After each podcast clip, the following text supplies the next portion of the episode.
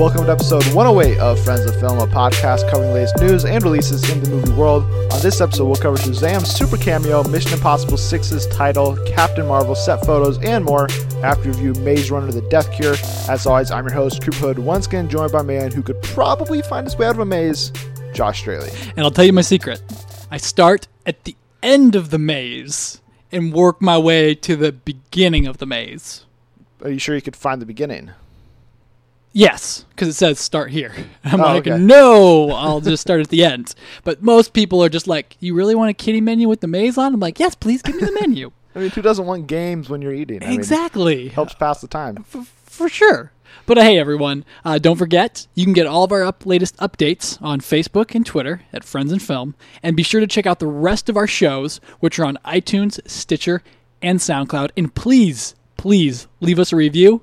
It really, really helps other people find the show and us get noticed. Exactly. And if you also didn't know, we also started a website this year. Uh, we're posting written reviews uh, at least once a week. And in a week like this, we have multiple reviews up. If you guys want to look at those, there you can find them at by searching searching. That's not how you use the internet, is it?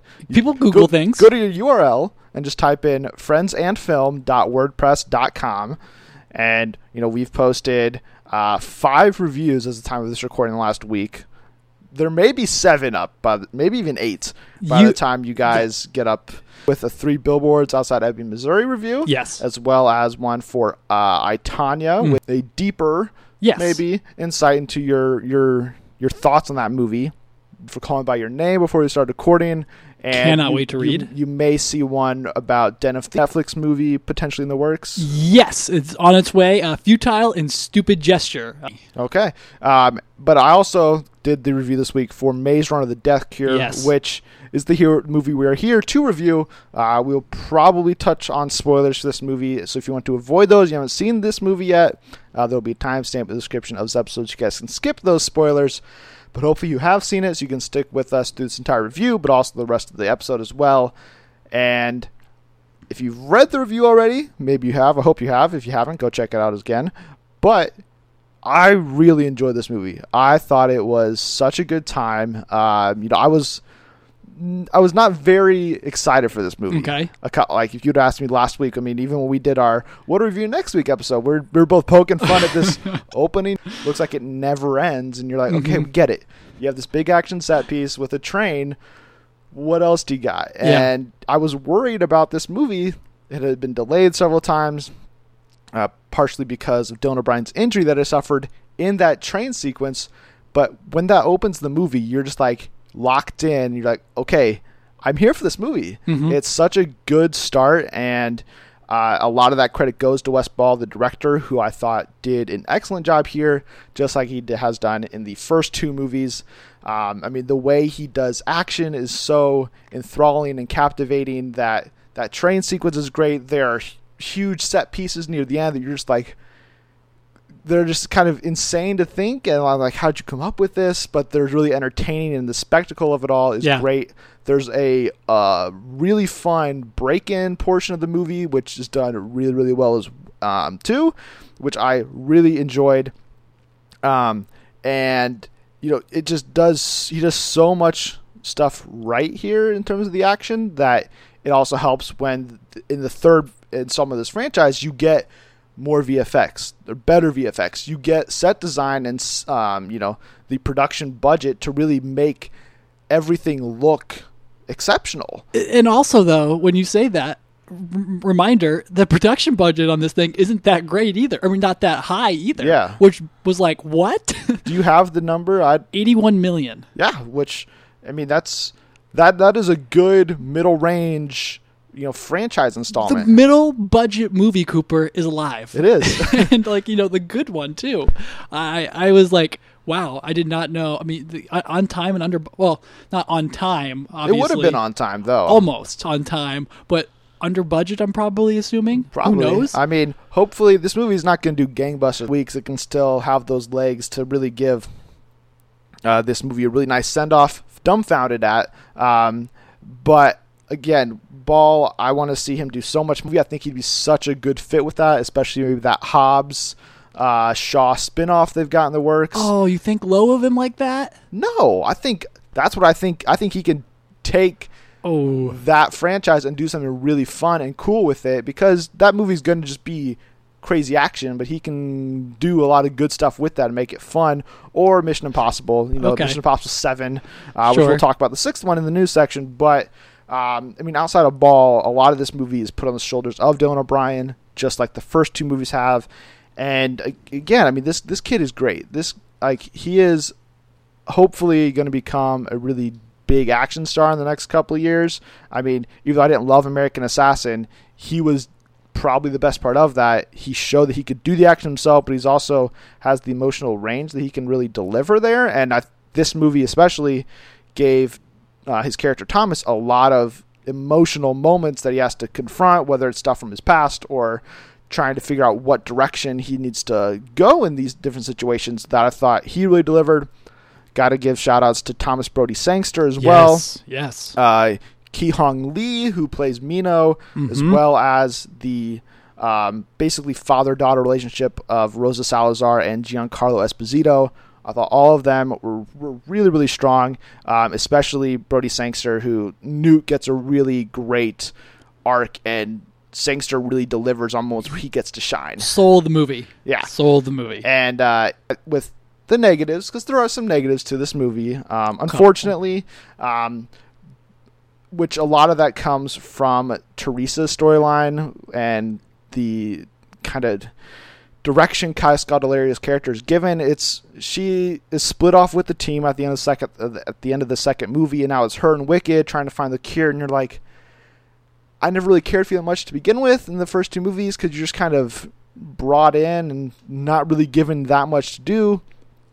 So I didn't really care for her care for her character coming into the movie and now when they're asking me to invest half of the plot to her character, I'm like it just it just doesn't always work for me. Is she underwritten in the first two? I mean, is she just sort of the the Thomas Kinda. girlfriend type of character?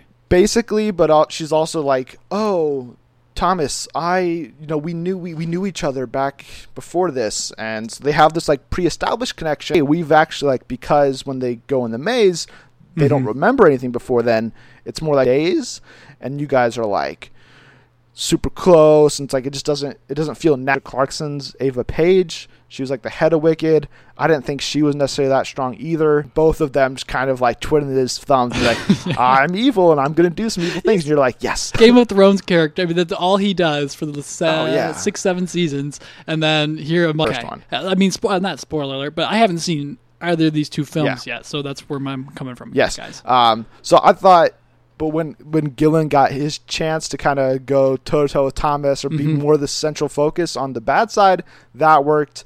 Um, the other part of it came from a, the story getting a little bit too complicated with Walton Goggins. Yeah. Uh, he's like this other side villain. You're like, Mhm. where'd all this come from? Um, didn't really need any of this. Yeah. Um, Okay. It didn't work that well, but uh, the Death Cure also has a bunch of surprises for fans of the franchise, at least the ones I didn't know that were coming, because I you know, didn't read the source material, so I don't know if that stayed truthful to that or just stuff that I would have assumed would have come out during, you know, just the press of this movie or from trades and Yeah. like, oh, okay, this is cool, and it made for some really fun moments in the theater. And I mean, I was- I just really enjoyed my time with this. I thought it was a great conclusion to this uh, franchise. If they want to bring it back, you know, in five or ten years, I'd be Mhm. all for it. Sure. Um, but as a closing installment to a young adult franchise, I think it got a really great uh, final send off. I'm going to give it four ticket stubs out of five. All right, stellar. Well, okay, I want to want to say here, yeah, I have not seen any of these films. Um, so the be- the ending is my beginning, Yes. and I thought it was a fantastic beginning and ending. Perfect. Um, now, the reason I was nagging you was because I, I think Wes Ball should direct Fantastic Four's reboot when it ultimately comes around, because Ooh, okay. he ha- he handles this diverse young cast so so well. I mean, he's got Dylan O'Brien as uh, Human Torch. I don't know if he's Human Torch, but you know, um, uh, he- still Zac Efron in my mind. Well, well, you know, But we'll, he could be. It's, it's possible, but like you said, uh, Ki Hong Lee, uh, amazing. Like I've, I've known him as kind of like a funny character from his Kimmy Oh, yeah, Schmidt days, yeah. and So weird. I know. And then seeing him here, just get, finally getting to be himself, if you if Mm-hmm. you will, um, young and fun, and like also like delivering like one of the most brutal beatdowns of the movie. He has was a great awesome. moment in the second movie too. It's just like Okay, right before he gets captured, maybe. uh it's it's earlier than that. Okay, yeah. okay, fair enough. But yeah, I mean, then you go through there. Uh, Dexter Darden, uh, fantastic. He looks like he was fun, so I'm ex- Mm-hmm. interested. He's in the first two too. Uh yes. Okay, yeah, so I'm excited to see how he comes out and gets developed. Um, yeah, Dylan O'Brien, fantastic. Um, Rose Salazar, probably my favorite of the bunch, really. Uh, awesome. So the Maze Runner franchise is basically I Am Legend, only younger and over three movies. Right? Yeah. Is that what is that fair to say? Yeah. I, I totally dug it. Um, the cranks are like these zombie-like mutant humans, and they just slowly, slowly degrade until uh, who knows. I don't think they they don't never really explain like what happens to them after a certain amount of time. Other than they're just zombies. Yeah, kind All right, fair enough.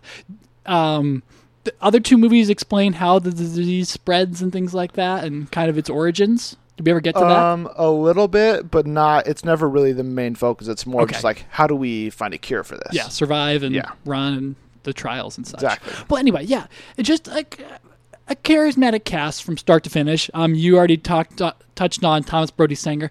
Just brought the movie to the forefront of my mind in in a way that like I didn't think young adult movies would do anymore. The the reason. Um, I'm willing to say I think this is a better franchise already, just after seeing one film, than Hunger Games for dystopian novels, is because they they just let that friendship breathe Wow. and him and Dylan O'Brien's relationship just over the course of this one film is like that is the best friendship movie I've seen in a quite a long time, and I was I was just so impressed, and uh, it helps that I'm already a huge fan of this kid um, already, but uh, I would just love to see him more. And then the plot, relatively low stakes. I mean, sure, there's the search for the cure, but you know, really, they're like, we just want to get our friend and get Yeah. out of here. And I was like, that is awesome. And it's not until, um, what's her name's face? Teresa. Teresa's character is like, hey, come help me save the world. He's like, all right, I'll go help you save the world type of idea, or Yeah. help make a cure that you know, um, and that plot goes where it goes. But action wise, very low to the ground, nothing over the top. Um, things do get out of hand, but that's because there's a huge riot in the streets. And I didn't have a problem with Walter Goggins thing because I thought that was a logical conclusion to a city that's, you know, built on a hill that's got walls up. So obviously people are going to want to, you know, bang on the doors and whatnot Yeah. Totally down with that. The only thing I didn't like though was Teresa's plot too, but only because it was really boilerplate. Especially um, some of the latter parts of the movie where I was like, eh, I thought that she should have been written or written further. Yeah. How about that? That's a way to say it without being too weird. um, s- so yeah, and I was just aghast that this wasn't a three hundred million dollar studio movie. It, it was the the mid budget movie is still around, and it's being directed by Wes Ball with these books, and um, was just impressed from beginning to end. And I would love to see him come back with a Fantastic Four. He can do the he can do the you know two hundred million dollar movies with Vin Diesel and Jason Statham and The Rock. That's fine, but he, he's clear he's got an eye and a, a know how for character relationships as well as he does action, and I think that'd be the best place to put it. Uh, so at the end, I'm going to give it four and a half out of five ticket stubs. I, I'm going to go pick up the first two films. I've already got the books in my cart, and I just the only thing I'm upset about really is that I had didn't That you jump missed on the, out? Yeah, I didn't jump Yeah. on the bandwagon earlier. So Wow. That is great. yeah, That absolutely. is great. And we'll uh, move into spoilers here so we can talk about uh, the plot and the twists and the turns and everything more freely. And the thing that sh- literally shocked me in this Okay. movie was when they brought Will Poulter back. I was like, no way. Like, I don't want to get too far into it because you haven't seen the first two movies and you want to. Yeah, But, like, I've gotten a good idea It- of what's going on. the down. movie makes it pretty clear that at one point he died basically and but now he's back and i was like how did i not hear about this how did they not spoil this um but you know when gally comes back i was just like wow like you can just tell like by will poulter's kind of head shape i'm like all right that Mhm. looks like will poulter and then i was like if it's not will poulter i'll be a little upset but i was like his first time better just be hey greenie and that's what it was i was like yeah, this is perfect. This is exactly what I wanted uh, from. Even though I didn't know I wanted this, I Yeah. was like, once that idea was in my mind, I was like, they have to do it this way, and they did. and I didn't see how he, you know, got you know buried, so to speak, the first time around. But I did love how everyone's just aghast that he's there. Right. so it's almost sort of like a franchise joke, because there was a point where um, Hong Lee's character is just kind of like, Wait, "Didn't I? Didn't I just stab you in the like the chest and like leave you bleeding out?" And he's like, "Hey, we all." He's like, we all make bad decisions. Oh, yeah, yeah. we all have bad days or something. Exactly. like, uh, um, Kara's character or Teresa is just like, yeah. "What are you still doing here?" Yeah. And then like everybody else, is Everybody's just just like, gally, gally, gally. It's like it's so good, and but also not only that they brought him back, but like I loved the way that they used his character, making Mhm. him be part of like he like he had a team up with Thomas. He had a team up with Newt, who like before they basically like started a riot against him because he wanted to be like the alpha dog in the Glades, and then they're like, "No, we didn't do this other thing." And he's like, "No, no, no," and it's like they Yeah. they hated each other last time they saw each other, and when they when Gally first reveals himself, you you can understand why, and you get those memories back, and clearly Thomas does because he just takes a swing at him like Mhm. no thought about it, and I just thought it was just such a fun reveal, and then to have Will Poulter along for the ride, he was got involved in that big heist portion of the movie, yeah. and all that stuff was just really just nice to see, and felt like a a proper way to bring that character back um, because I never would have thought that they would have done it to begin with, and then they used him in such a good way that it was like, of course they should have done this the whole time. Yeah, uh, I mean, I guess I can't say that for for the franchise, but so to speak, it worked really well. Yeah. uh, with the movie. Can I move to uh, a little bit of a kind of like a heartbreaking part for me? Yeah. All right. So obviously it involves Thomas Brody Sangster, Ugh. And he is bitten. He's scratched. However, the virus is transmitted. it, it's basically it can be transmitted a variety of ways. I think it m- mainly it's from like scratching and clawing Okay. um, at people. So then when like the um, the infected people, when they scratch you with their their infection just gets in your bloodstream, and that's how it goes Yeah. down. Well, he gets infected. He's either infected at the beginning of this film or midway through during an attack in a tunnel by the cranks. Yeah, I would. s- I think it was the tunnel. Yeah. Um, at least, but judging by the way Teresa's like, dude, uh, she should have been dead like a long time ago. Um, Salazar's yeah, character, yeah. Brenda. Brenda. Yeah. So I'm like, okay, obviously fast moving. Yeah, that was th- there was a, a little bit unclear of the how quickly this movie takes place Mhm. in um, comparison to the second movie because they make it seem like it takes place immediately after, but it also seems like oh no, this has been like a year after the fact, which isn't that important. But I just I would have maybe liked a little clarity there. Yeah. But back to Newt. Back to Newt. He ends up biting the dust after Ah, a long battle with the disease, like struggling through it, and. I was just I was not ready for that because I immediately from the moment he um his he gives his trailer his trailer abused line so we're gonna go break in? He's like well I got shotgun. And like you know from that moment I'm like ah this kid is awesome. Um from him being like eh, nope Di- sorry Dylan or Thomas you're Yeah. not going alone. I've already got fry pan in the back with me here and we're ready to go you know and they cruise through and then uh just I don't know he's he's to- he's totally like the optimist, but as well as sort of logical.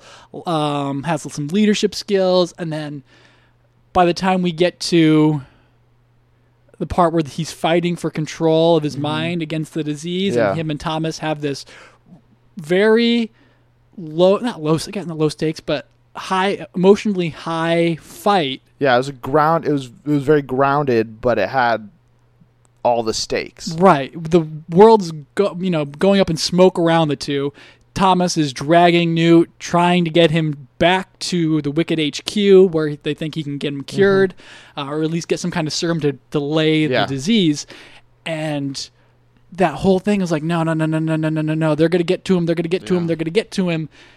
And finally, he pulls a knife, and you, I thought he stabbed O'Brien, mm-hmm. and it look turns out that he'd actually stabbed himself. Yeah. And I was like, I was not ready for that. No, that, all. that was the moment where I was like, wow, I care about this franchise a lot more than I thought I did. Yeah, and that's where I realized this these got me hooked. yeah, like no, I, I I always had liked Newt as a character. I mean, to make it even like a better send off, like the letter he writes Thomas in the Yeah. movie, I was like, oh, Yeah, like that, that- was that- that was hurt- crushing. that hurt the worst, and that was also the moment where I was like, Wes, the writers of these. Uh, Dur- Durance is the writer of the book, so I don't know if that was originally in there or not. But whatever know. the case is, the movie decided they were going to end the film with that, yeah, and I was like, that's where I knew this was great. yeah. I mean, like his line, like in that note, is like. Right when I saw you, I know I'd follow you anywhere. I was Mhm. like, "Oh my gosh!" Yeah. Like, man, like, yeah, like you mentioned, like their friendship is one of the best, like, fri- like pure friendships you've seen in a long time. And I mean, I think this movie really sells it on that point. It just like these characters work so well together, and if you follow the movies, even if you don't think they're great, like I don't, I think this is the best installment of the franchise without a doubt. Um, but like the first one is still really solid. The second one is still fun, even though it it, ha- it has that struggle of we got to franchise it, so we got to go bigger, Mhm. and we got to introduce you know seven other main characters. And that's another thing I liked about this movie was that you know we had you know characters that we met in the second movie that they're not really in this movie at all, and it was like except for Rosa Salazar and Giancarlo Esposito, they're like the only ones that besides the wicked people that have a role to play in this story that weren't from the very first movie. And I was like, I think a lot of franchises you get caught up with that. Okay, we have this huge cast, we have to use all of them, and they're like, uh, again, I don't know if this is in the books this way, but it's just like they took the opportunity and they they knew that the best way to end this would be to focus on Thomas and Newt, bring back Gally, and have Teresa and Brenda and uh, like just have like six or seven main people instead of mm-hmm. 14 Yeah. and I thought that was such such a good way. I mean, yeah, Newt's death. I mean, it yeah crushed. I mean, so so well executed. Uh, O'Brien absolutely delivered in that moment. Yeah. and reading the note both times, like. Um, so good, and then even like Rosa Salazar, she's like the first one there to see Newt's death, and like then Right. she breaks down, and then everybody else is just like, oh man, Yeah, it, it, actually gets you. And speaking of Rose Salazar, it really brought it up. Really brought up my interest in Alita Yeah, uh, a, a ton. I mean, I know it's not her acting. You know, yeah. There's a know, lot of CG in and- that. yeah. Right, well, right. Yeah. There's not a unfiltered. It's not her unfiltered skill. Mm-hmm. Yeah. But still, it's like I, I I'm definitely into that film. Yeah. Um. But there was another big death in this movie. Yeah, this that didn't have It was the same emotional resonance as Newt's did. It was when Teresa died. It was like, you know, they Thomas after Newt dies is like, all right, like you're telling me I have this special blood that can cure everybody. mhm. You're telling me I could have cured my best friend who I just saw die in my arms Yeah. okay, what do I have to do? And then him and Teresa have to break out and like they're on top of the building and it's just on fire to like all right, I know both these people are making it off. And I know you're not gonna kill Dylan O'Brien. Mhm. so she's gonna go. And Yeah. like I was not I don't want to say I'm, I was happy to see her go, but I was just like it didn't do anything for me where I was like it's better for her to I think it was better for the story for her to die there than to be like all right, she made it off and now she's like again back on the good side. Yeah, and see that I mean I, I disagree. I thought her death was totally dumb. Like I, I felt like they at least she'd earned the right to be back on that lifeboat Okay. after everything that she had done. Um, Betraying them and but, but I mean, working for working and finding and discovering the cure that Yeah. to potentially save humanity, Um, and especially like keeping O'Brien alive while he was wounded Mm-hmm. in that final scene again with uh, with Gillen. with Gillen. Yeah. Yeah. So and it's just kind of like you know, it felt like she was just kind of used as like a all right, we'll let him carve her name on the, the stone at the end, and that'll be his you know momentum to the story. Mm-hmm. I was like, I was just like, okay, that's that is what it is. Um, I would have appreciated her getting off.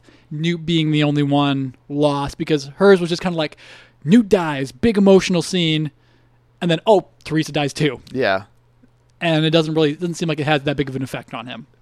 Because On Thomas. Thomas, yeah. I think I think I think it has it is a, a much bigger effect on Thomas than I think it does as an audience member. Which again, like it's, I don't think it's necessarily the way this movie uses her and the way she's Mhm. written here. I think it's just how she's been used as the whole. I think even if you'd watched the first two movies, Is you there- wouldn't be like rooting for like yeah Teresa Mhm. like Are you she- skeptical of her the entire time?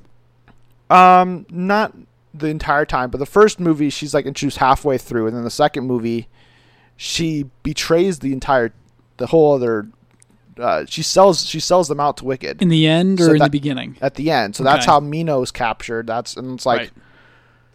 And so now at that point I'm like, okay, I don't care. I don't, I don't really like you. S- sort of like a like you know like a Judas, where it's like you never Yeah. really hear about them at all, but then all of a sudden like they just betray Jesus, and you're like, what yeah, yeah, heck? exactly, exactly like that. And so it's Not just like, saying that the two are equal, Right. but just the type yes. of the yeah, type of it's, deal it's the same. Yeah, same thing. And so it's just like you know, I didn't, I was never rooting for Teresa to you know, Yeah. turn back, and like she never really did. She kind of played both sides. Whatever helped her, she was like, all right. I'll act like I'm going to help Thomas, but then I'm going to turn against him at this moment so I can try to get the cure because that's the better Yeah, wider you know purpose of this and you know i th- i thought it definitely wasn't executed the best cuz but i also don't think personally with the way that character is developed that there would be a way to send her off in an emotionally fulfilling way especially when there's the competing storyline of all right well does thomas love thomas loves teresa but then you got brenda in the background being like right. thomas i'm here for you and it's Mhm. like that, that that's pretty rushed in this movie too but it's like i would have rather seen him choose brenda than teresa you know that's never really a decision he has to come to make Exactly. it's just like Yeah. I, I prefer this character over this character and yeah, but by the end of the film, I'm kind of like he's writing her name up there almost as like a forgiveness mm-hmm. tome more than like a I loved you type of a deal. yeah So I just like it would have been.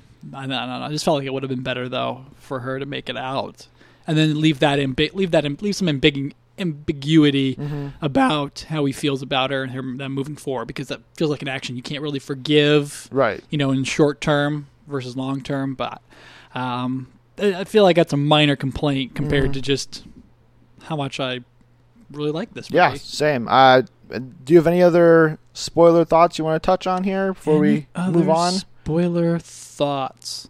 No, I've got everything out. All right, so that is our review of Maze Runner: The Death Cure. Um, again, you can read the, my written review on the website friendsandfilm.blogs. Uh, WordPress. WordPress. I did the same thing. I looked up the ago. blog spot, and it is also a film review site for obscure Is it, Ukrainian films. is I it wanna say. active? I don't know if it's active, but Huh. it's there, and there's content. Okay, So it is. so don't visit Blogspot. Visit Friendsandfilm friendsandfilm.wordpress.com to see uh, this review as well as the others. Uh, that's all we have for this review. We both obviously highly recommend it, whether you're a fan of the franchise or a newcomer like Josh. I think it's uh, equally enjoyable for all. Mhm. Go check it out. We'll be right back in a bit with the news.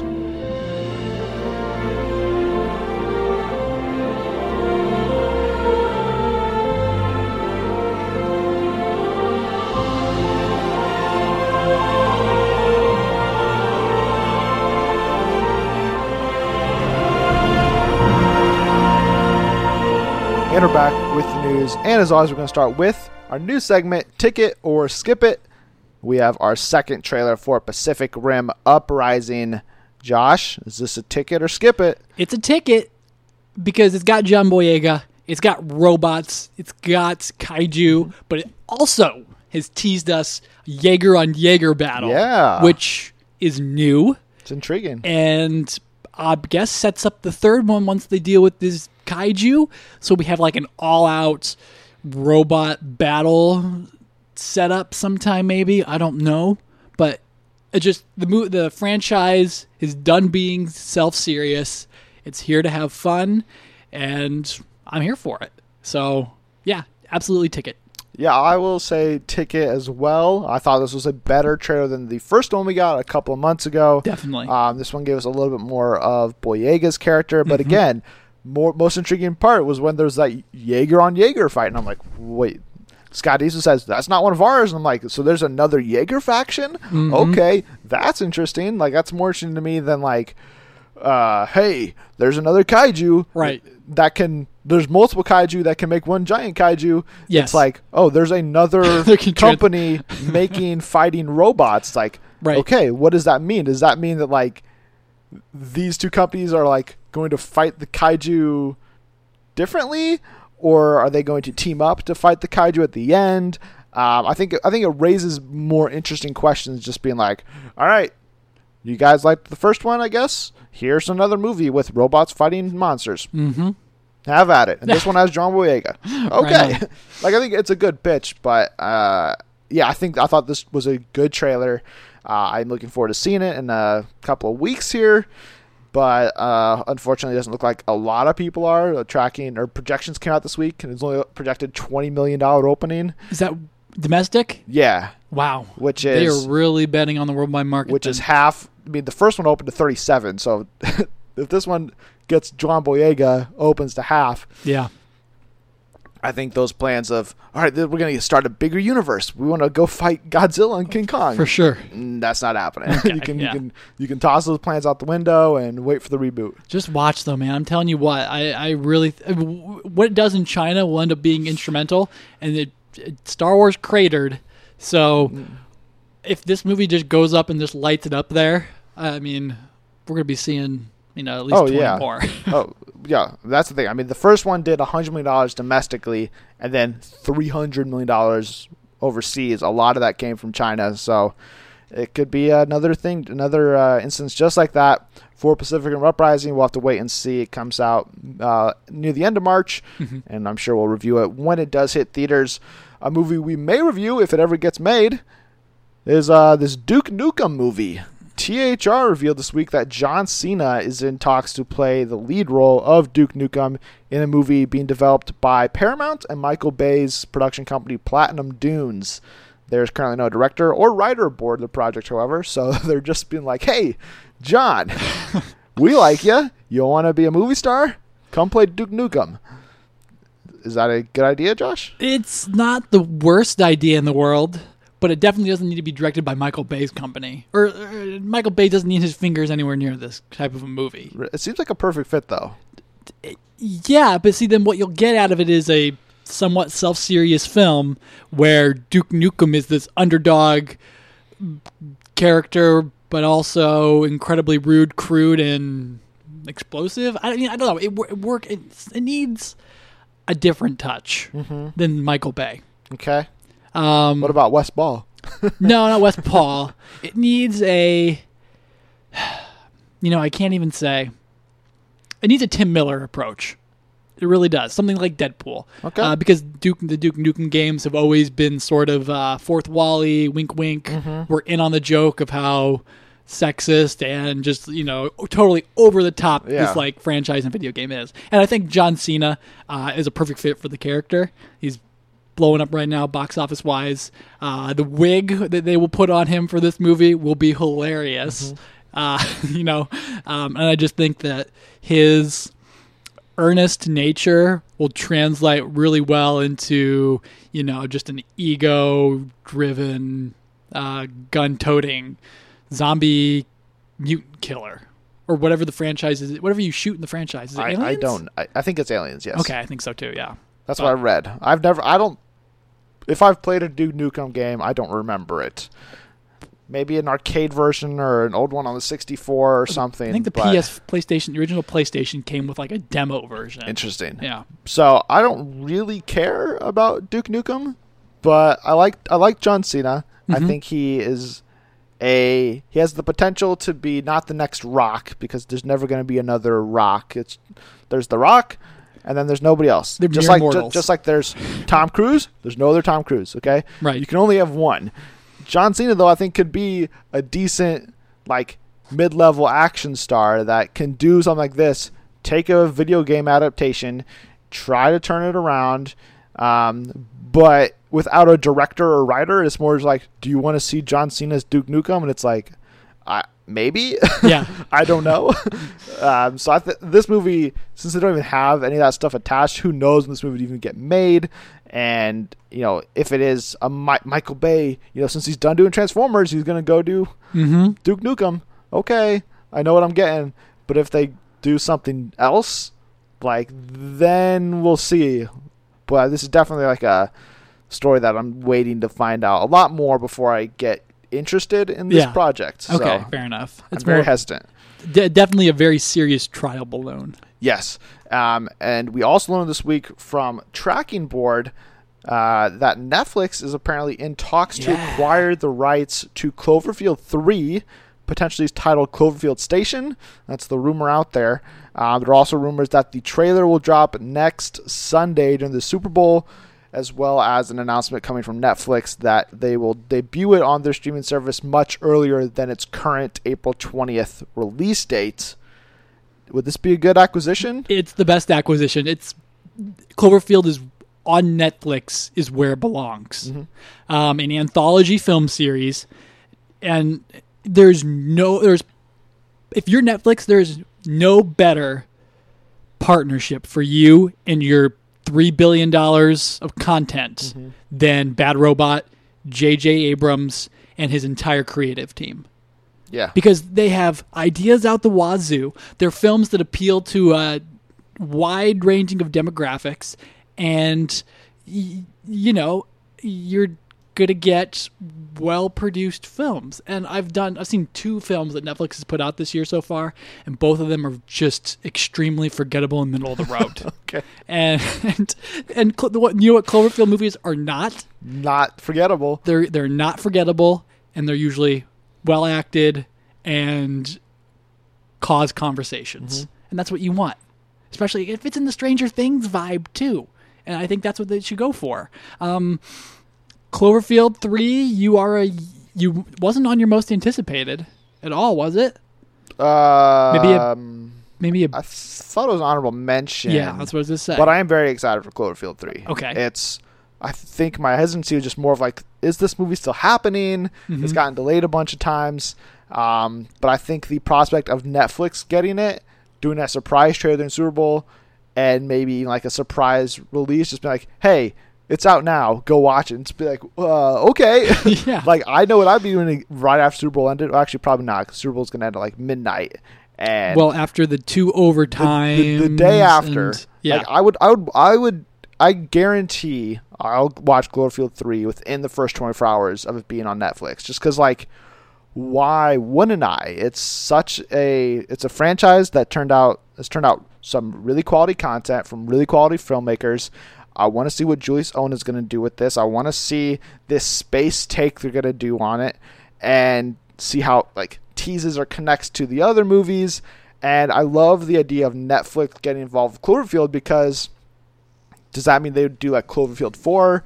I th- I think they as a and their distribution model of just being like sometimes they'll hype up a project a lot, other times there's like no marketing yeah and it just one day you open up Netflix and it's there.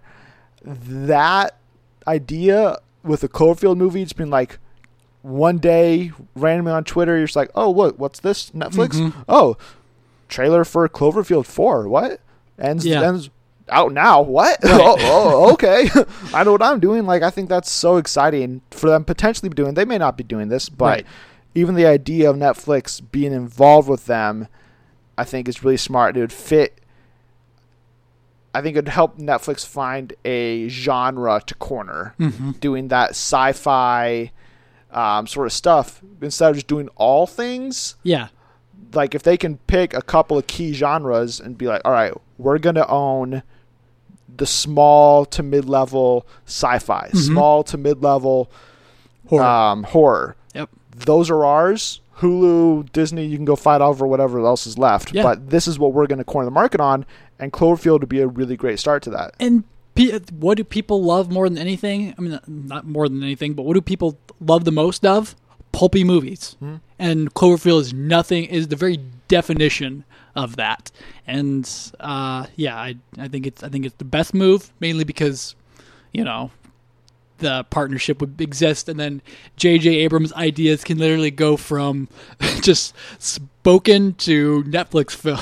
Right. Netflix is going to turn down J.J. Abrams' wild ideas for Right. more Cloverfield movies. Exactly, and his whole creative team at Bad Robot. So, and you know, maybe Dan, Dan Trachtenberg is like, I can come do some movies for you guys now. And, I'll come do a series, Cloverfield series. oh man, I don't know how that would work, what it'd be about, but uh, the fight it would star uh, Mary Elizabeth Winstead, okay. and she would be in New Orleans fighting the aliens, and that would be Dan Trachtenberg's Netflix series. I'm all for it. but he only do, he only, he only directs the first and last episode and then moves on to do the Obi-Wan spin-off Lucasfilm movie. Yes. I mean, all I know is now my two, like, who do you want to direct this? It's going to be Dan Trachtenberg or Wes Ball. it's one of those two. There are no other I options. Can't agree more. Um, so, moving on to a super related topic, uh, it appears, according to Revenge of the Fans, that Henry Cavill will appear in super, not in Superman, as Superman in Shazam. Uh, there's no word on the size of his role, but it does uh, seem like a decent fit. They based on you know the character being rebooted basically with Justice League. He has more of a lighter tone, it looks like, and he is Superman. So if Billy Batson's looking to become a superhero, I mean he's probably looking up to Superman already. So now he can get to meet his mentor. Do you Yeah. think this is a good idea? Yeah, I definitely think so. I don't know if there'll be like a I'm Superman, I'm Shazam type of a deal, but it would be like a I'm Billy Batson. Look at the TV. There's Superman doing Superman stuff. I think they would. I think they'd meet, maybe like in a cameo near the end, possibly. Probably. But he, I, you being were- like, "Hey, nice job over there. yeah, exactly. let's talk."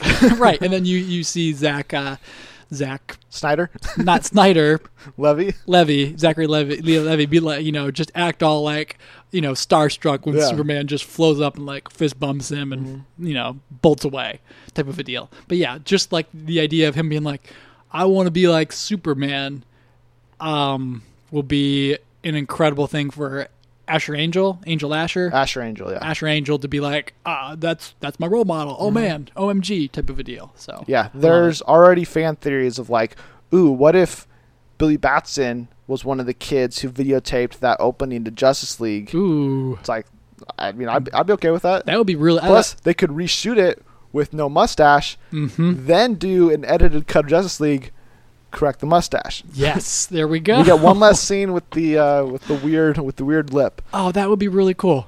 Yeah. So I'm I'm all for it. Um, you know, I'm so I'm surprised that if they're gonna do a here we need another DC hero in Shazam to sell it, that they would choose Superman over Wonder Woman, but uh, it's probably just because Gal's probably a little bit busier than Henry Cavill at this Mhm. particular moment in their careers.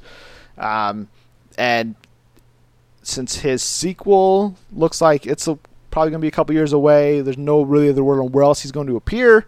You want to keep Superman and this new light version of him in the public conscious still, so why not put him in Shazam and be like, hey, you're kind of like Superman. I am Superman. Yeah. Let's be buddies, and I'll mentor you. right. So I think I think it makes a lot of sense. And speaking of another superhero, or really just another Henry Cavill movie, Mission Impossible Six. Tom Cruise revealed the first official photos for the movie this week, as well as the title, that being Mission Impossible Fallout. Uh, director Chris McQuarrie went on to tell Empire that the movie has a nuclear threat at the center, as well as Ethan Hunt's past choices coming back to haunt him. With a trailer on the horizon, with Super Bowl Sunday looking at the uh, expected release, is all these details enough to get you excited for this and this franchise? No. No. I just like hasn't he faced a nuclear threat before? um, Isn't every threat a nuclear threat? I mean, kind of, but it's like, you know, Varying levels. did the last two Maze Runner movies did they run out of mazes? Yeah, what they fair, do. fair enough. I just um I'm not invested at all. There's five films I have not Does it seen. make does do these details make you interested in checking those out at all, or are, are your interest level still the same? still the same, and it won't be until we this movie until we review this movie that You're not going to see the first five before, I'm gonna have to probably. probably. But like we haven't put this on our calendar just yet. I but- mean, it's coming. Are we putting it on there?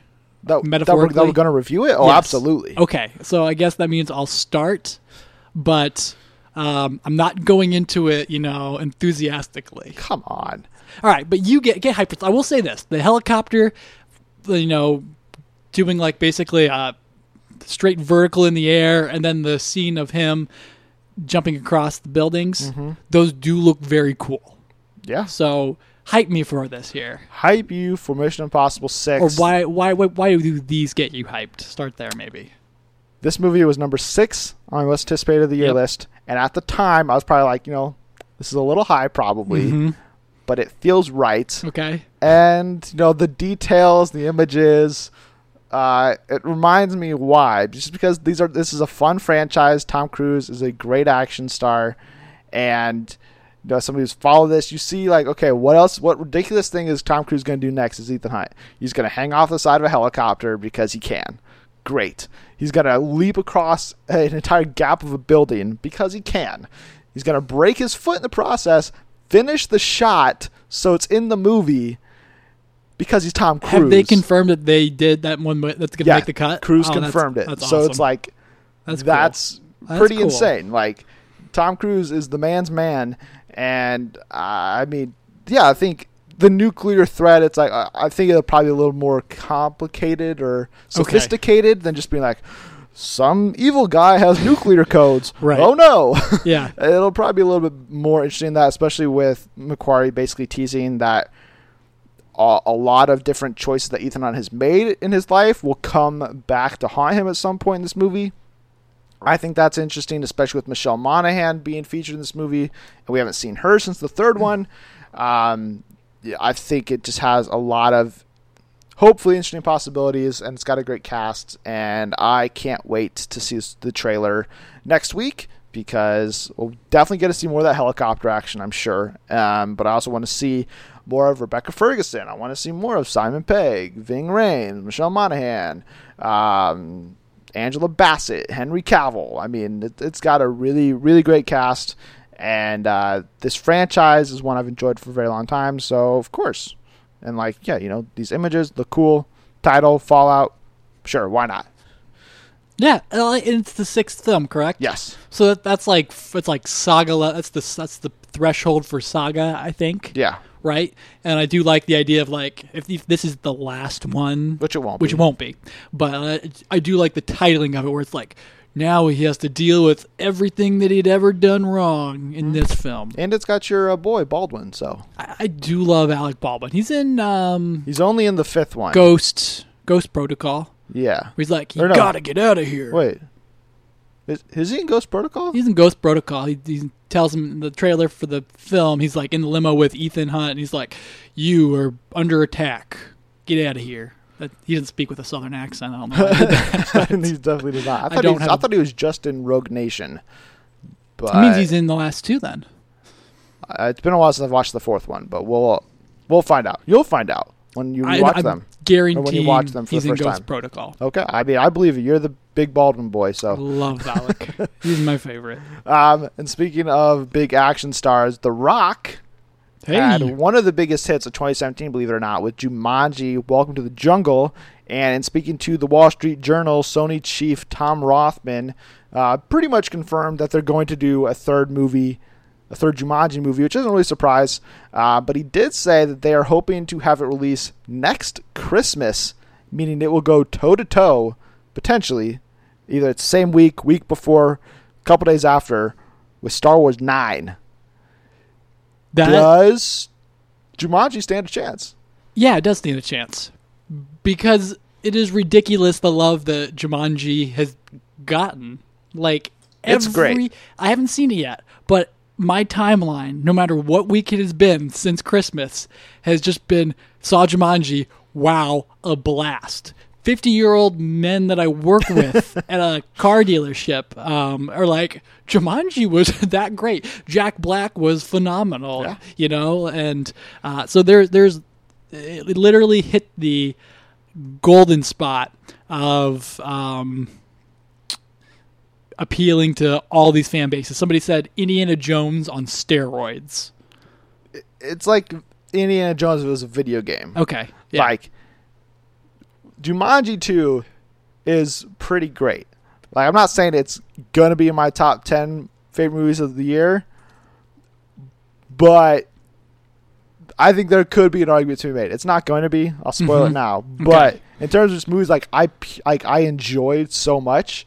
Like yeah, it's such a fun time. Yeah, the villain's not good. Who cares? You're there to see The Rock. You're there Yeah. to see Jack Black. You're there to see Kevin Hart. You're there to see Karen Gillan. And I hope all of them come back because they could, depending on if they, I'm, since they Sony definitely would want to do this quick because why wouldn't they? The Rock's got a crazy busy schedule. Who knows if he could fit in Jumanji three at this point, and he's who knows if he's contractually obligated to. But since it's a video game and Jumanji like evolved basically into video game, it could always evolve into something else. In the third movie, feature brand new characters, and that way you could do totally recast. Yeah. But I I thought this cast was so good. I think it's what helps make Jumanji two so special that I want to see them back with like an additional two random characters. Oh, here you beat the game. Here's a couple extra playable characters Yeah. we get six main characters this next movie, and it would be a blast. And I think I'm not saying it's going to, you know, if it opens December 20th right up against Star Wars 9, that it's going to, you know, beat it opening weekend. But if it opens the week after, just like Mhm. it did this this year, I think it's got a shot where you know those couple weeks after, where it's still it's going toe to toe with with Star Wars for three four weeks out. That'll be it'll be the matchup of the century, especially when we get final numbers on Jumanji and Episode 8 Mm-hmm. So I mean, I, I don't. Uh, is Jumanji approaching a billion? Um, I know it's over. near- I know it's over seven hundred. Yeah, I knew that. I can't remember if it's over eight. It but is- I don't. I don't think. I don't think it's going to hit a billion. But it. It is doing crazy numbers domestically. Mhm. Um, it's doing pretty well overseas, and I again, I don't see why Sony. If Sony didn't do a third one, or if they don't do a third one with this cast, I'll just throw my hands up and be like, "What are you Yeah. thinking?" Like, even if you have to push an extra year, I think you got to keep this cast assembled because Totally agree. They're they're what make this thing so special, in my opinion. Every every every one of them is excellent. Yes, and something that hopefully will be excellent. Thought we are gonna get this year was New Mutants. Yes. Not getting until next year. Nope. Who knows? And according to Josh Boone, the director, who's pro- I'll, I'll trust him. I'd, I'd say he's pretty reliable when it comes to this information. yeah, it doesn't Um, sound like a. He told Empire this week that it's targeting a PG 13 rating and not an R rating, as many assumed before. Does this point to them, those those reshoots that they're going to be doing, actually being, hey, let's make this a lot lighter instead of, hey, let's make it a lot darker? I, I don't know because it- his comments were kind of like they're vague, but he was almost sort of confident. I mean, his, his phrasing is confident. He said this is probably the hardest PG thirteen made. I mean, we've pushed it. The horror is pretty dark, and there's also an emotional core too. If it can scare you and make you cry, that's the goal. But then why not just go R? Exactly. So I don't know if you Because if it's already the scariest PG 13 possible, if Right. they're going to reshoot to make it even scarier. yeah that would, I believe, push it to R. And it's not like Fox hasn't had a crazy amount of success with R-rated superhero movies. Right, and that's what I can't figure out because most kid center, I mean most, you know, teen 7, 16, 17, 18 year old horror films that are marketed or most horror films are marketed to that 16, mm-hmm. 17, 18 demographic and they're hard R all the way through. Mm, look at it. Yeah, ex- exactly. So even though that does have a more adult it's a more an adult audience, Yes. but it does pander it does play it just plays it plays well on like a wide spectrum Yeah. superhero this specific superhero movie with a Josh Boone, I think, kind of plays skews more towards younger. Mm-hmm. So if anything, I mean, maybe they got scared of how I, I, I don't know because I can see it going both ways. One, if your film is PG thirteen and you say it's superhero, parents will be okay. It's fine. Go see the superhero movie that's PG thirteen. That's run of the mill. Right. So maybe they're the reshoots are getting some of the rating hard R stuff down, sort of like mm-hmm. you know maybe swearing and things like that, where it would definitely put you over the top. Right. But whereas if you're dealing with like jigsaw level horror and you know creepy stuff like that, you're maybe pushing the envelope and being okay. Perhaps. Maybe. Uh, yeah, I don't know. I, I I think this news with the delay just doesn't it doesn't bode well. I don't think of this movie because I think a lot of people thought, "Ooh, we're gonna get a a New Mutants movie that's hard R. It's gonna be scary. It's probably gonna be a little violent, Mm-hmm. but it's gonna be a really good time because it's gonna work really well." Yeah. And now it's like, all right, now we're gonna delay it a year because we don't want to cross promote overseas. Baloney. Don't buy it for a second. And now it's like, oh, by the way, this is a PG 13 movie, but it's pushing the boundaries. If Why does it have to be PG 13? So you think he's BSing a little? I don't think he's BSing. I think he's probably being like, yeah, yeah, we're pushing the boundaries, but it's like, I just don't get why. They're you- pushing the boundaries because they took away my R rating. Right, like why would he need to? Unless and there's there's speculation about this, but I don't think it could even be true at this point that this is a Disney mandate that they're like, hey, we're gonna own you guys by the end of the year. We're not gonna release an R-rated New Mutants movie. Get it to PG-13. But uh, Disney can't have those talks yet because they technically don't own them, so Right. they have no control at this point. Mhm. So I don't think that can actually work unless they're just being like super like, hey, we we know this deal's going through. You guys know this deal's going through. Yeah. So we're gonna already start making changes, but I mean- uh, it just doesn't seem to work. SEC hasn't even given the okay yet. So Yeah. I mean that yeah, like you said, that's it's way too way too early for I mean, but it's possible though, of course. Um, especially if you're a studio head who wants to keep your job and you're chickening out because Right. you're like, "Ah, I gotta make sure this is has the widest audience possible. Yeah, which is definitely possible. And I but I think it's the wrong calc if that is the case, I think it's the wrong calculation. Yeah. Um, but you know, maybe it was PG thirteen from the beginning, and we just sort of lied ourselves into thinking, oh, Right. it's horror. Oh. and every horror movie is R. they so- just they just made over eight hundred million dollars on Deadpool and Logan, two R movies. Of course, New Mutants is going to be R. yeah. Of course, I mean Deadpool two, next one up. Of course, that one's going to be R. So why wouldn't this next one? It was certainly greenlit in that line of thinking, yeah. but we'll see. Uh, moving on to some actual Disney-owned superhero Marvel content. Yes. Captain Marvel. Brie Larson hit the streets this week, and Page Six debuted the first set photos from her solo movie where she is wearing a superhero costume, but it had a very different look than many people expected. She's not wearing the red, blue, and yellow traditional Captain Marvel suit. No, this one's green, little silver, and Mhm. blue. What do you think? Tack on a purple cape, and she's basically Martian Manhunter. I mean, really. But uh, it, it looks alien, though. I guess that's the kind of sentiment I'm going Uh-huh. for here. And like, it looks like an alien flight suit. So, and Captain Marvel is an Air Force pilot. So Yes. I'll, I'll just put those two things together and call it that. Uh, but it looks super cool. Put it underneath the camera where they, you know, add some little digital, like you know, gloss on Yeah, over yeah. it and things like that. To, like you know, pr- press out the edges, if you will. And I think it'll look super, super sweet behind the camera, color graded and all sorts of things. Um, wh- wh- what do you think? Are you hating the color scheme? Loving no, the I, color I scheme? love it. All I right. mean, yeah, like we know we're gonna get the traditional costume. It was in the uh, concept art for the movie. Dis- Marvel Studios is not dumb. They're not gonna rob her of her, you know, iconic costume. No, they're Mm-hmm. gonna get there. But I think this green suit provides some interesting uh, potential details for the movie.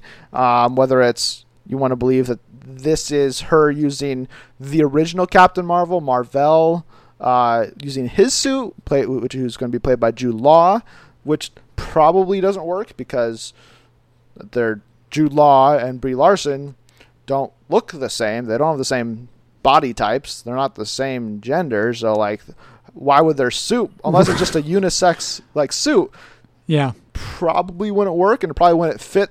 Probably wouldn't work the right way. yeah. like yeah. you know, it just the logics, the logics The of it, logic I- isn't there. Yeah. Right. I hear you. Instead, I think that this is an indication of what wouldn't surprise me is if this is potentially her coming back. Like Coming back. coming back from the war. Because we know the movie is going to revolve around the Kree-Skrull War. And if she is fighting in that war, what suit is better to fight in space? A one that's super visible, Yeah. that's red, blue, and yellow, right. or one that's more camouflaged, that is looks like it would be part of the Kree army, Mm-hmm. which I which I would assume she's going to fight for that side. Um, why would why would she not suit up in their colors or at least some color that makes it easier for her to hide or be camouflaged? I think it's more just a tactical like space uh, war suit, not like this is my regular costume. It's the same design, Yeah. but it's we've changed the colors so I can be a better, you know, fighter. Okay, I hear you. Yeah. so you think we're gonna get two designs? yeah. Sweet. And so it's made me wonder if okay, well, is this her coming? It's pro- like I don't know. She's she's holding. I it, I thought it was a newspaper. Other people say it's a map. Yeah, it looks like a map, Um, so it's like and she's been gone for a while. right. It's Sure, like well, it's like okay. Well, people say well, like you know, it's like who uses maps in 2019 when this movie's going to hit theaters or 2020, whatever the timeline's going to be. Yeah. Like, not many people. So why would she just randomly have or find a map Right. to wherever she is on the planet? It's probably not likely, but maybe it's her coming back to Earth in the in the 90s. Um, a lot of people have mentioned that she has the Rachel Yeah. 90s cut, which I think love is a, a great touch. Um, but really, it just makes me excited because it means we're almost there for Captain Marvel, even though we still we're still a year away. But it's like this movie's gearing up. Uh, it's gonna start. Sh- I mean, it has started its shooting, but it's like they're only they're doing it a special week so they can get tax breaks in California, and then full production kicks in in March. We'll get a trailer by the year, obviously, and uh, I'm I'm super excited to see Brie Larson in this. So seeing her in the suit, it's just like, yeah, I'm I'm all there for it. And the other Marvel story we got this week is related to Avengers 4. We got some potential plot uh, teased here from directors Joe and Anthony Russo, where they told the Happy Sad Confused podcast um, that the technology known as BARF, as well it stands for the Binary Augmented Retro Framing Mm-hmm. uh, tech that was introduced in Captain America: Civil War that Tony used to basically have that conversation with his parents or reenact that memory. yeah, a cathartic experience. Right. That that technology is going to be a big part of Avengers 4, which I think is super interesting. It, it's I. Does it mean that like he's gonna spend Avengers four like on a therapy couch and like where did I all go wrong or no? Probably not. oh, I think it probably means like uh oh, kind of like that. hey, we screwed up or we weren't prepared. We need to look back at all these different events to see what we could have done differently or see different uh, teases of what was actually going to come to, so we could figure out how to be better prepared in the present day. We can learn from mistakes Yeah. literally by going back and revisiting them. But it also it's just a I think it's a really clever way for Marvel Studios to be like, hey, Yeah, in our clip show. in our twenty second movie, Mm-hmm. that's like the big we've been building to this since Avengers in 2012, really in 20 in 2008 with Iron Man. Right. We've been building to this forever. They've said it's the culmination of the MCU to this point. To be like, hey, here are so many different highlights Yeah, yeah. from all the past movies because we can be like, hey, remember Avengers? Let's go do a let's go do the Battle of New York mm-hmm. and see a different scene that we didn't see before. Let's go to this and see another different thing we didn't see before. It's like, wow, here's like a highlight bonus reel of the MCU to this point that will play into the plot in some way. It'll, it it explains all of those set photos. Like, why does Cap have his Avengers suit on, but Iron Man's clearly not in his Avengers costume, and Ant Man is there? He wasn't there. Right. How does all this stuff add up? Because they're looking at it through the barf technologies, so they can like a couple of them can be there. Actually, other of them can like they'll just be playing like the memories of themselves, Mm-hmm. and I think all of that can be really cool. And I have all the faith in the world in the Russos to whatever they are going to use the barf technology for to finish up this movie.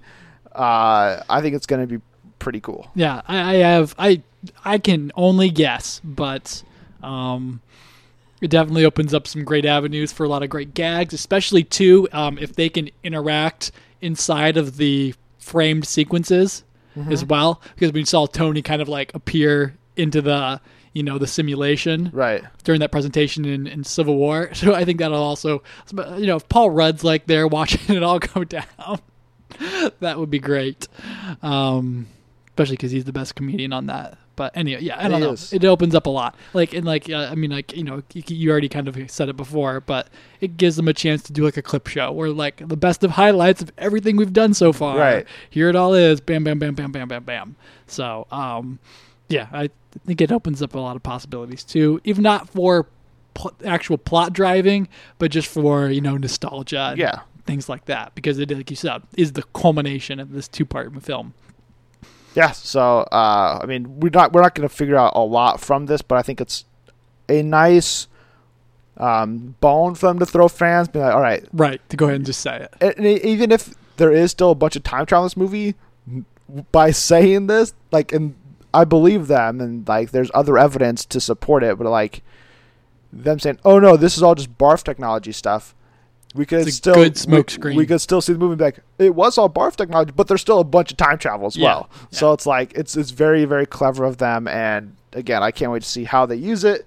We're obviously going to know a lot more, or we'll have a better understanding of where this movie will be going after we see Infinity War, which is like only like three months away. Hmm. Tick, Uh, tick, tick. Whew. It's going to be crazy. Yep, absolutely. Or wait, it's uh, four months, right? Yeah, three months, three, four, whatever it is. It's getting close. It's less than hundred days. I'm excited, and it's going to be our longest podcast ever. I, I don't know about that, but it it'll be a long one. I'm, I'm certain by the time the f- the second part the second part of this the arc comes around, we will be laying out hour long, you know, decipherings and musings of it for sure. Hopefully, I mean, I, I'd love to do that. So, but that's all we have for this episode. That's all the news. That's our review of Maze Runner: The Death Cure as well.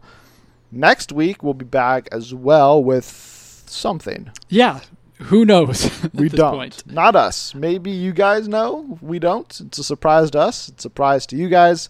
Um, there's nothing really going wide this next week that is um, big enough, or is that interesting Right. to want to cover? I mean, there's like the Winchester House or whatever, but it's like I don't want to see a Helen Mirren, Jason Clarke horror movie. Like, uh, Helen Mirren is a boss, though. I mean, the movie looks okay, so I mean, like worst case scenario, maybe we'll do that. But Yeah. like, maybe we'll do a retro review. We haven't done one of those in forever. it's true. Um, or maybe we there's just so much news, we don't have time for one, Yep. and you know that that's a possibility because maybe maybe we get the solo trailer and we have to talk about that for hours. Preempting the Super Bowl clash. I mean, you're not going to get anything up until the run up, so maybe Lucasfilm does go for it tomorrow. It's tomorrow. possible, and oh man, if that after that point, I mean, who knows? I would not be shocked if we wake up Pro Bowl Sunday to. When- I'm not sure if when you're listening to this, Good Morning America hasn't already put out the solo trailer. in are we going to be talking about a solo trailer next week I think we're going to be talking about it that it that actually happened that it actually that happened. we've seen it that with our we've eyeballs seen it on an emergency pod coming to you Wednesday. oh so we're going to double dip Probably. I don't know. We'll I'm, do just, I'm guessing here.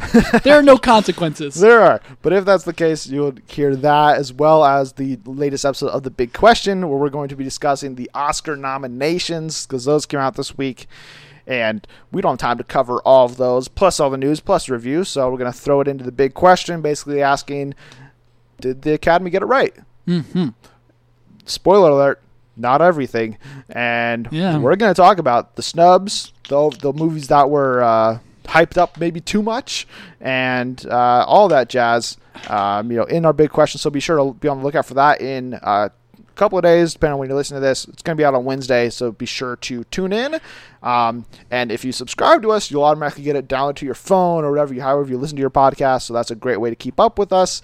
And if you like this episode, if you haven't already, subscribe, of course, and then go share, retweet the episode, whatever it is, however you got to spread it, just do it. And then over to iTunes, give us a five star review as well. That's all we have for this episode. You can find us on Twitter and tell us your thoughts by tweeting us at Friends and Film. You can find me personally on Twitter at Movie Cooper and Coops underscore Hoops. And you can argue with me, Josh, at just Joshua Ryan. Thanks again for tuning in to the Friends of Film podcast. Josh? Boss Baby for Best Picture. No. And be sure to return next week for whatever we do.